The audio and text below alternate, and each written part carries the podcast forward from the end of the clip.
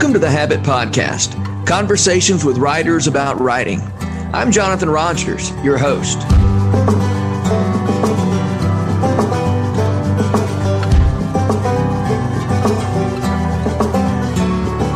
Here in the Western world, even in the midst of a pandemic, we somehow manage to keep ourselves pretty well insulated from the reality of death. That is, until we can't. And then we find ourselves woefully unprepared. Writer Christiana Peterson believes that facing the fear of death and embracing death's mysteries can lead us to richer, fuller lives. She invites us to reclaim a healthy engagement with our own mortality in her book, Awakened by Death, Life-Giving Lessons from the Mystics. Christiana Peterson, thank you so much for being on the Habit Podcast today. Thank you for having me. I uh, I love your book, Awakened by Death. Um, and, and you say that the mystics, so this is a book about death, and it's about the mystics' understanding of death. And, and you said that the mystics have given you permission to lean into death. Mm-hmm. Um, well, first, I guess we need to start with who are the mystics? When you say the mystics, who are you talking about? And then I want to hear about, you know, about why you need to lean into death, or why we all do. That's, yeah, that's the beginning question, isn't it? Yeah. Uh, well, I think the mystics are these figures of the church, these sort of strange and wonderful and mysterious figures of the church, um, who basically um, made it their, they were searching for living encounters with God. Mm-hmm. Um, and in the mystical tradition, a lot of times that meant um, contemplation, um, embedded in being embedded in prayer, um, ascetic practices for some of them. Um, but I think the main thing is that they were looking for union with God and for a living encounter with God. And that often led them to active engagement in the community. So these weren't just, um, you know, here I had a vision of God and then nothing changed. Mm-hmm. These visions transformed their lives, and they sort of spent their lives caring for others and seeking more contemplation, more encounters with God. Yeah. Um, and okay. So as you, as you say in your book, they gave you permission to lean into death. And this is a book about why it's important that we, you know, not look away from mm-hmm. death. Mm-hmm. So What do, what do you mean when you talk about leaning into death, and, and why is that important? Uh, it's the biggest question, isn't it? Why do we need to lean into death? I mean, I think that culturally our um, our habit is to avoid death. Mm-hmm. And I think in, in we do that in lots of different ways. It's not just the specific fear of death, but I think we um, avoid death in the ways we celebrate. We avoid deaths in the ways we mourn. Um, I, I think it's important because um, I think our Christian faith calls us to um, engage with death in in lots of different ways. We we engage with death in baptism. We engage with death um, when we talk about um, dying to self and resurrection. So I think a lot of our griefs have been left unassuaged because we have um, ignored our mortality, and we've been afraid of our mortality. Yeah. I, at one point you say death is the most complex and mysterious of human experiences. Mm-hmm. And yet we're embedded in a culture that has um, misplaced, the, that's interesting, an interesting verb, misplaced the language and rituals to talk about such things. Mm-hmm. Um, I'd love to hear you hear you say more about that. And you, you said we we have, as a culture, and I guess, do you mean as an American culture, as a Western culture, we don't have the rituals or the the as you said the language to talk about matters of death? Well, I think you could say American, but I also kind of broadly talk about the Euro-Western um, approach to death and how we culturally avoid death. Um, I think that um, I think that when I when, we, when I'm talking about losing our rituals, I, you know, I think we we all know that um, communities of faith are no longer um, the locus in a lot of ways for a lot of our rituals, mm-hmm. and I mean, there's a lot of reasons for that, but a lot of the rituals of death of our ancestors, and, and this is true in many cultures, happened in the community, in a kind of a local community. And as we uh, become more and more individualistic, and also we, we're spread out more, we've lost sort of those those local um, traditions and rituals that have have brought us through life and death, where death was a natural but you know gr- grieving, horrible part of life. Mm-hmm. Um, it, it happened in the same place where life was happening, where family was gathering, where we were worshiping together. And yeah. as as we become more and more spread out, you know, even the location of our our graveyards and cemeteries, those used to be around our churches. Yeah. And now those are private memorial gardens, or they're um, off outside the city, city limits.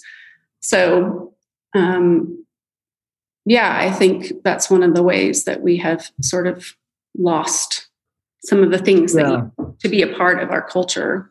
I know I'm sad that, that, that, Even if I, I mean, I, I can't even find a church. I mean, I'm, I'm sure there are churches somewhere in Nashville where you have to walk through the, the cemetery to get to the church door. Mm-hmm. Mm-hmm. Um, actually, I, I, I say I'm sure, I'm not sure there are any churches where I live that you have to walk through a cemetery. There probably aren't very many in this country. Uh, we have to walk through the cemetery to get to the church door the way yeah. you do in, in uh, Europe. In parishes. And well, our church, we we go to a small Mennonite church that's been around since the eighteen hundreds, I think. Mm-hmm. And you don't literally walk through the graveyard to get to the church, but it's surrounded by a cemetery on both sides. Uh-huh. And I think it's a beautiful uh, example of the way that we used to do death. I mean, there we have an elderly population in our community, in our church. Mm-hmm. So there's several people that are in their nineties, and a lot of them were born into this church. They were baptized here. They wow. were married here, and they will die here. And that's, there's such a rich symbolism of all of those um, important aspects of life happening. And then this community of faith will take your body from inside the church, and it will go right outside, and you will be buried in the earth. And that's just yeah. something that we don't really experience much anymore in yeah. our country. Yeah. When you say that we don't, that we've lost or you, we've misplaced the language and the rituals for talking about death, do you see this book as sort of giving us back some of those, some of that language, some of those rituals? I mean, I would, I would hope some people would see that. I, I think for me, uh, a lot of the ancient or the, the Catholic Church has really good spiritual traditions that a lot of us Protestants are a little, uh, have been traditionally a, uh, a little wary of. Mm-hmm. Um, but that's something really important that I found in my own life is, is uh, returning to some of these ancient figures in the church and all of the spiritual prayer practices that they offer, because they've been doing it for a really long time. Um, so that's one thing, I guess, that I hope people will look at some of these figures that I talk about and maybe explore some of those, uh, some of the wisdom they have to offer, maybe even in spiritual practices. Um, but I guess um, my main hope for the book is that it will open up conversations for people, yeah. um, that they'll be able to lean into death and think about death more if, if they've been afraid of it. Mm-hmm. Um, That will, it will help them, you know, talk to their spouse about what, what would you like for your death, or speak. I've had several people tell me that they've been able to talk to their elderly parent who was reticent to talk about death. So that's my main hope, um, yeah. that it'll be sort of a, a meditative um, drawing you um, into things that are uncomfortable to think about or talk about. Yeah. You uh, you mentioned in your book a, a dinner that you put on for the purpose mm-hmm. of talking about. Yeah. Death. Yeah. That was really, it was really fun and really enlightening. We have a couple, uh, a, a husband and wife that we have had lots of meals with, but we just had a very focused conversation.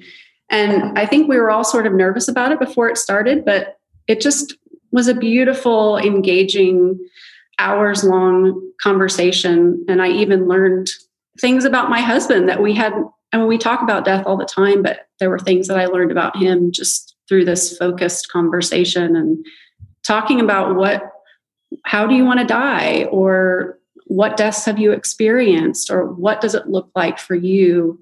What does a good death mean for you? Those are just really important conversations that we don't have very often. Yeah. Yeah. You, so, so what are you, what is the fruit of these conversations? Tell me about that. I mean, um, when you start talking and, and facing death instead of avoiding death, mm-hmm. what comes out of that? Um, that's a great question. I, I think it makes us uh, more humble. Um, that's that's one thing. I mean, a lot of these mystics who were staring at death were um, pretty open and humble, and I, I think it makes us. It can make us more open to God and to um, knowing God more deeply. I think it can help us grieve. I think that's one of the the major things that I noticed is um, when we refuse to talk about these things and we lose someone, um, then often our grief is more than just loss. It's complicated, um, more, more pain, you know, things that we, that we bottle up and have repressed. So I think leaning into these conversations before death happens, um, can help us in our grief. Um, yeah. Yeah. I think there's lots of things that it can do for us. One point you make in the book, and I think you may have been quoting somebody else or, or citing somebody else, um, but the, the idea that this really struck me that the, all the ways we have to to look away from death and not look at, you know, and not pay attention or, or to pretend it's not waiting mm-hmm. for us, mm-hmm. um, they all turn us inward. They make us more self-absorbed, mm-hmm. and that facing death is one way to to be free of um, the this self-involvement and, yeah. and to, open to other people. Yeah. Yeah, I think that's true. I mean, I think that, you know, it's not just this specific fear of this one moment of death. I think a lot of times our fear of death shows up in the ways that we cushion ourselves and numb ourselves. Mm-hmm. And, and the things that we seek out, the power, you know, maybe we seek out success or power, um, all in order to com- comfort ourselves or numb ourselves th- from the reality of our mortality. Um, and I think that can often end up hurting other people when we do that. Um, yeah. I think when we are not able to uh, grieve and lose and understand that that death and loss is a part of life, then I think we can hold on to power, we can hold on to our comforts, and at the detriment of others, at the, the detriment of the earth.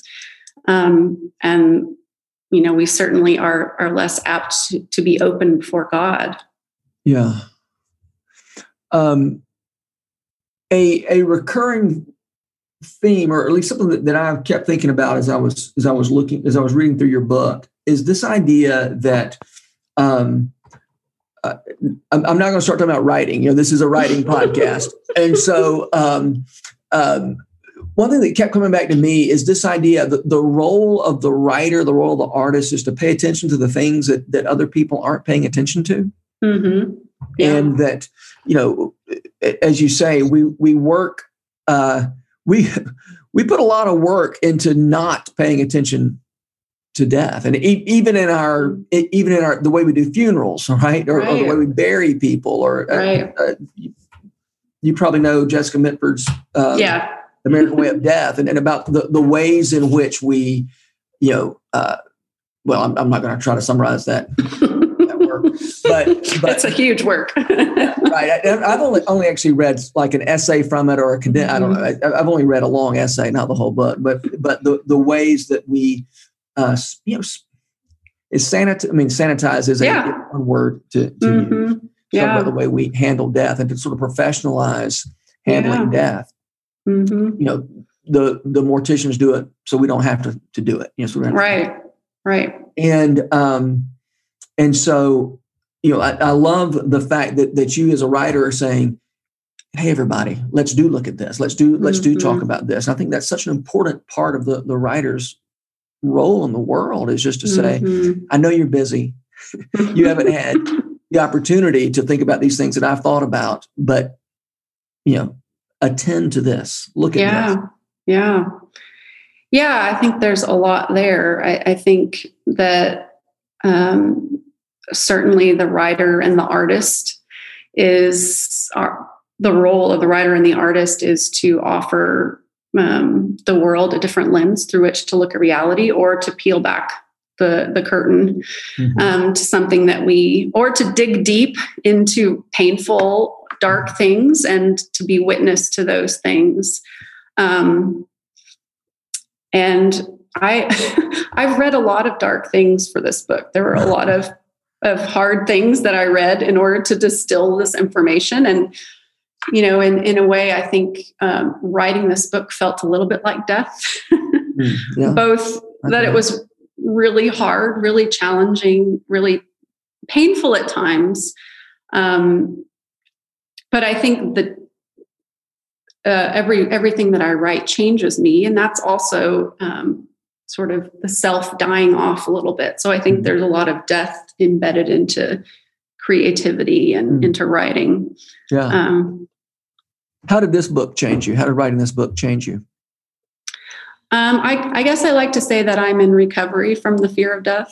um, yeah. I think it, it's made me more intentional about having conversations and about thinking about death, um, and just really meditating, uh, not morbidly on my own death, but just accepting that that's the reality, and, and being able to talk to my children, um, really honestly and openly about death. I think that's led to good conversations with us. I think it makes you more at peace with suffering, um, more able to lean into the suffering of other people. Mm-hmm. Um, so yeah, I think taking it, you know, I haven't had a lot of time since the book was released to really contemplate the ways it's changed me. But, um, I think trying to connect with other people is also mm-hmm. a life-changing experience, and, and hearing people talk about their own death experiences is life-changing. Yeah. yeah. You say at one point that, that, death has been tricked into making us see life anew. I like that a lot. I think that's, um, and, and again, you, um, this, this, I guess, is a return to what we were talking about a minute ago, that, that when you, um, when you avoid looking at death, you are inevitably turn in on yourself. And, mm-hmm. and that, you know, when you actually look at death, instead of, um, well, hopefully, instead of, you know, growing morbid and and um, fearful, you you're open to um, to as as you've said, loving other people, um, yeah, to to uh, humility, um, mm-hmm. yeah, and, and as you know, humility, uh, you know, not thinking less of yourself, but rather just paying attention to, to what your actual place in the world is, which is yeah. not a bad place. Not at all. And I think when we do experience death in our own lives, and that, and that can be, I talk about experiencing little deaths, like, mm-hmm. um, you know, loss of all different kinds that sort of prepare us for the big D death. yeah. um, that those offer us, um, the chance to be more vulnerable and to have compassion for other people mm. um, who have also experienced death. And I think as a writer, um, yeah, actually, and this may be getting off topic, but I just read a piece that talked about, it was a, um, like a psych- psychology piece.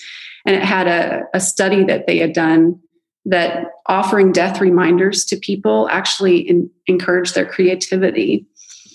Um, Tell me more I, about that. That's, I know they didn't necessarily offer the reason for that, but I think that, um, that death expands, um, our comfort with mystery, or it can expand our comfort with mystery, and maybe allows us to sit in those uncomfortable things. And I think that yeah. can open up our imagination, open up mm. our compassion, open up our willingness to be honest and vulnerable, which can only help our creativity. Yeah. When you say death reminders, you mean like an email that says, hey, by the way, you're going to die. that kind of stuff? I don't know exactly what they did in the study, but I, I imagine it has something to do with memento mori. You know, yeah. me- memento mori can be pieces of art yeah. or pieces of writing that evoke a response that helps you remember your death. Yeah. Um, so yeah, I don't know. I don't know what they offered the, the people in the study, yeah. but some kind yeah. of death reminder. Yeah, right. Maybe no, not and, an email. um, and there's certainly a long tradition of, uh, and I, you know, I have my, I have very mixed feelings about this tradition, but, mm. but, you know, I, the, the idea that the poet writes poetry as a way of cheating death by be- becoming immortal, and uh, mm-hmm. basically as a as a self, um, uh, kind of a self monument. Yeah, um, living and, yeah, immor- so much immortally. Of that in Shakespeare's sonnets, right? Mm-hmm. Um, and like I said, I have mixed feelings about that. Yeah, um, you know, it, any effort to become immortal besides just not, you know, not dying. Yes, I mean, um, is is. doomed to to fail, but mm-hmm. um yeah um but it, it also can be a, a stimulus to creativity. I mean, yeah I mean I think yeah I think our Christian faith hopefully uh tempers some of that tortured artist and mm-hmm. you know living beyond m- living immortally through our art. um yeah.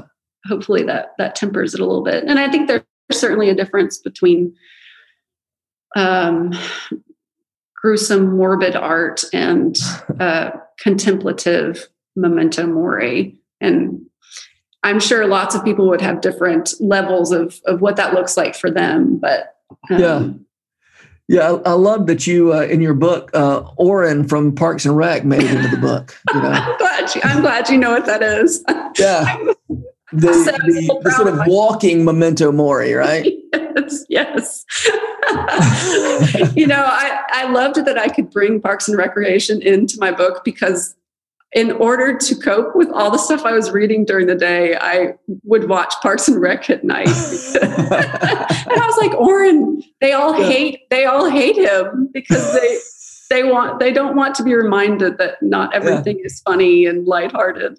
Right. Well, can we talk? Let's, let's talk about Oren for a minute, since I've got you yeah. here. Oh, please, let's too. Um, is he? I mean, does does does his sort of morbid fascination with death does mm-hmm. does does that count as paying attention to death? I mean, is is Oren a mystic? No, I don't think so. I'm thinking more of the. the creators of the show that, yeah. that, and who knows if they did this on purpose, but that they dropped him in as, you know, probably not, they're probably not in the same tradition, Christian faith as we are. They might be, I don't want to cast aspersions, but, um, but as a reminder of sort of pulling us back down, okay, remember not all of life is like that, you know? Mm-hmm. Mm-hmm. So yeah, I don't think that, I talk about, do you know who Caravaggio is? I don't know if you read this section in the book, but I talk about the artist Caravaggio, who uh, has painted these amazing uh, biblical stories, and very gruesome. Like he's uh-huh. got, got a, a painting of John the Baptist beheading, and he painted himself as oh, wow. the, the severed head. Uh-huh. Um, and he would walk around. He died young. He had a violent life, but he would walk around in black. And he, I think he had maybe a crow, or maybe he named his dog Crow or something. It was part of the, the um, early modern Oren. So yeah, right. I think that's different than, than these spiritual contemplative uh, reminders of our death. Yeah, yeah. We've been using the the, the phrase memento mori, um, yes. and just you know, just literally reminder of death mm-hmm. in that artistic wow. tradition, whereby you know people would present. You know, you, you might have a skull, or you might have some other reminder of death as a way to to uh, just remind us that where we're headed. Mm-hmm. I, I thought I should throw that in there just in yeah, case it's good anybody to translate. Uh, mm-hmm. Any listeners didn't know that that phrase. All right, so this book came out just in time for Halloween and All Saints Day. Right. Mm-hmm. Which makes a lot of sense. But this episode of the Habit Podcast is being released during Advent. So mm-hmm. so I want to talk about that a little bit, why why that's not just um, uh, inappropriate or ironic, right? There, there right. are connections between Advent and um, and the topics that you have mm-hmm. been um, that we've been talking about. Yeah. Um, and so I had I had asked you ahead of time, you know, that, that I warned you that that we would be talking about Advent a little bit. So um, um, and and kind of where I where I start is with uh, Fleming Rutledge's book about Advent, mm-hmm. uh, which is a collection of her of her sermons. Um, and she frames Advent, I say she, as if she didn't invent this. I'm just saying it's kind of where I she articulates where I realize well. that this is a good way to frame Advent yeah. in eschatological terms, right? That that right. that this is um, not just about the first coming of Christ, but the second coming, and um, and so an appropriate thing to think about during Advent is the end, right? Um, mm-hmm. And so, um, and specifically, uh, one thing I love that she says that I, I hope you will find. Uh, hopefully, you you know, you have some thoughts along these, you know, some things to say about this. But that the the prophetic voice of Advent says, um, we don't. While it is our habit to to predict the future based on what we've seen in our past. Um, A, a more appropriate way to think about the future is that what we know about the future, our future hope, defines the present, right? Not mm-hmm. that not that our past determines the future, but rather that the future determines our present, mm-hmm. and um, and that the you know the, in in Advent we we look to the the um, you know Christ, the coming of Christ, breaking into history, both the first time and the second. Mm-hmm. Uh, Second coming, um, and so uh, that that idea of of um, an eschatological you know, view of Advent seems to me pretty relevant to some of the things you've you've written in your book. Mm-hmm. Yeah, I really like what Rutledge, Rutledge says about how Advent begins in the dark. Mm-hmm. Um, I think that Advent holds together what you were saying. It's it's a paradox. It's this this place of mystery and paradox that we're lingering in, where um, the baby, the Christ child we're waiting for, has already come. That mm-hmm. that we believe in the Christian faith that he's already come, and yet we're also waiting for the not yet, um, the second coming. Um, and I think. That paradox is also, or a paradox is also inherent in death for those of us who are Christians, because we have this hope of resurrection. Mm-hmm. Um, when we lose someone, we're longing for, uh, we're longing to see them again. We're longing for the resurrection, and yet we're living in the not yet. Uh, yeah. Jesus has conquered death, but we still have to experience death. And I think that's a difficult, I feel like sometimes we want to swing one way and maybe have a celebration of life, or we want to, you know, be Oren. Just yes, or we want to be Oren. And and I I feel like Advent is an important time for us to, it's a, it's almost a spiritual practice for death. That mm-hmm. Advent, that leaning into Advent can help us practice leaning into the paradoxes of death and the Christian faith.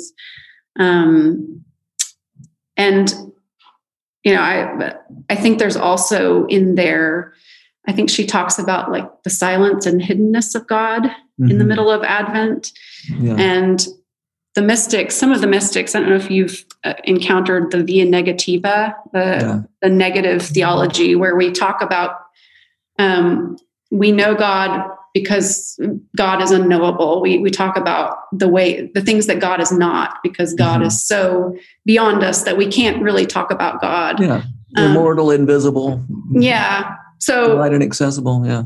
I think that there's some of that in death and and feeling that God is hidden and silent.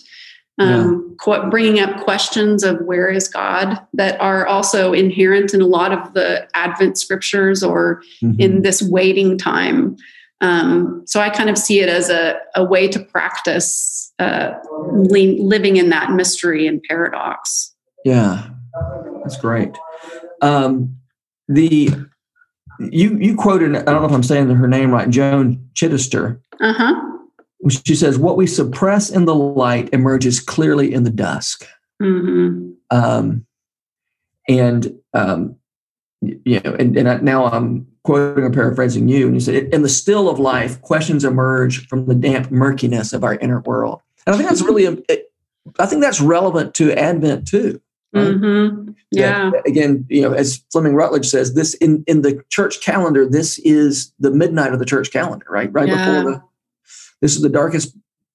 Well, I mean, not the way with, with Christmas creep, you know, that's not what Advent feels yes, like. Yes, yes. But traditionally, you know, centuries ago, Advent was a, was a, a dark time in the Christian calendar, a time to be quiet and mm-hmm. it, it's the dusk. And it is, as, yeah. as Joan Chittister, am I saying her name right? Yeah. Joan Chittister. Yeah. Um, I believe she's Benedictine. That, that, that are suppressed. I mean, the things that get suppressed during Parks and Rec. You know? Come out through Orrin. Yeah, we're back to Orrin again. Yes. Who knew? Who knew Orrin would play such a role in this episode? Yeah. Um, and so, you know, in the stillness of Advent, that is a good time mm-hmm. for these these questions from the uh, the inner underworld. Mm-hmm. And we always want to skip to yeah. the, the joy and the the lights and the presence. And it's yeah. really, really hard. It takes discipline to wait in that stillness. And I think even now, with all we've been through this past year, um, I know for a lot of people, it feels like the last eight Eight months or what? I don't know how many months it will be when this podcast come out, comes out. Uh, eight, months, or nine, yeah. eight or nine feels like Advent, but I think it's a good time for us to process the grief that we've been experiencing the, these last mm. many months, because there's so much, there's so much grief to process, yeah. um, and just being lingering in the the stillness, lingering in the in the quiet and the waiting. And the discomfort of waiting for the joy is important. Yeah. yeah. You, um, I assume you had pretty much finished this manuscript before, um, before the coronavirus came. Is that true? I mean, I, I know you, yeah. your conclusion, at least you mm-hmm. address, you know, the coronavirus, but it sounds like you had already finished. Is that right? I was in the last stages, very final stages of editing in, in mm-hmm. March and April. So I did have a conversation with my editor. We we contemplated whether or not to go back and, you know, look at all of this through the lens of COVID, but it was so new that it was hard to know how yeah. that was going to look. So I just put it in the conclusion that I'm aware, you know, I'm aware that this is happening and mm-hmm. we're going to see where this where this goes. We don't know what's going to happen. Yeah. So, yeah. yeah. Well, all right. I uh, always end these conversations with a question. Who are the writers who make you want to write? So I hope you're ready to answer this question. yeah. This is a hard question. Surely everybody struggles with this question. All of your readers and writers. Um, I guess different writers want to make me write different things because I love lots of different genres, but, um, maybe I'll stick with spiritual writing and okay. writing about death. Um, I love Kathleen Norris. Oh, yeah. And Joan Chittister. I think she has some really great, uh, great stuff about um, spiritual practices and leaning into the darkness. Um, can, you, uh, can you tell me a little bit more about Joan Chittister? Because I'm not yeah, familiar with her until I read I her have book. One of her books here. It's it's called... Um, Sorry, Between the Dark and the Daylight, Embracing the Contradictions of Life. And Joan is, uh, she's a Benedictine sister. Okay. Um, so she's a Catholic Benedictine sister um, uh-huh. who's been writing for, for years. She's got one called Wisdom of the Daily, and it, it talks about... Kind of a about, devotional writer? She, she does, she's, is that fair to say? Yeah, I would, I would call her more of a spiritual writer. She talks about uh, spiritual practices and... Yeah, um, okay. Yeah. All right. Good enough. Um, and then for death writing, um, have you heard of Thomas Lynch?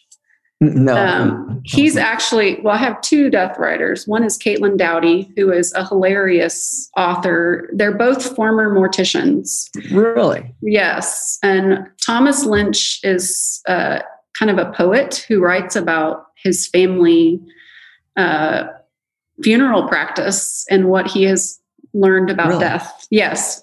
Um, I think his his most famous book is called The Undertaking. Okay. Um, and then Caitlin Doughty writes hilarious, dark stuff about uh, being a mortician. Um, I'm trying to think. Smoke Gets in Your Eyes is one of her most famous. So we'll stick with those four. Okay. Well, um, Christiana, thank you so much for being on the Habit Podcast. And That's I would love to catch up again soon. That sounds great. Thank you so much for having me. It was fun. The Rabbit Room has partnered with Lipscomb University to make this podcast possible. Lipscomb has graciously given us access to their recording studio in the Center for Entertainment and Arts building. We're so grateful for their sponsorship, their encouragement, and the good work they do in Nashville. Special shout out as well to Jess Ray for letting us use her song Too Good as part of this podcast. Visit jess ray music dot com to hear more of her beautiful songs. The Habit membership is a library of resources for writers by me, Jonathan Rogers. More importantly, The Habit is a hub of community where like-minded writers gather to discuss their work and give each other a little more courage. Find out more at the habit dot co. This podcast was produced by The Rabbit Room, where art nourishes community and community nourishes art. All our podcasts are made possible by the generous support of our members. To learn more about us, visit rabbit room dot com. And to become a member, rabbit room dot com slash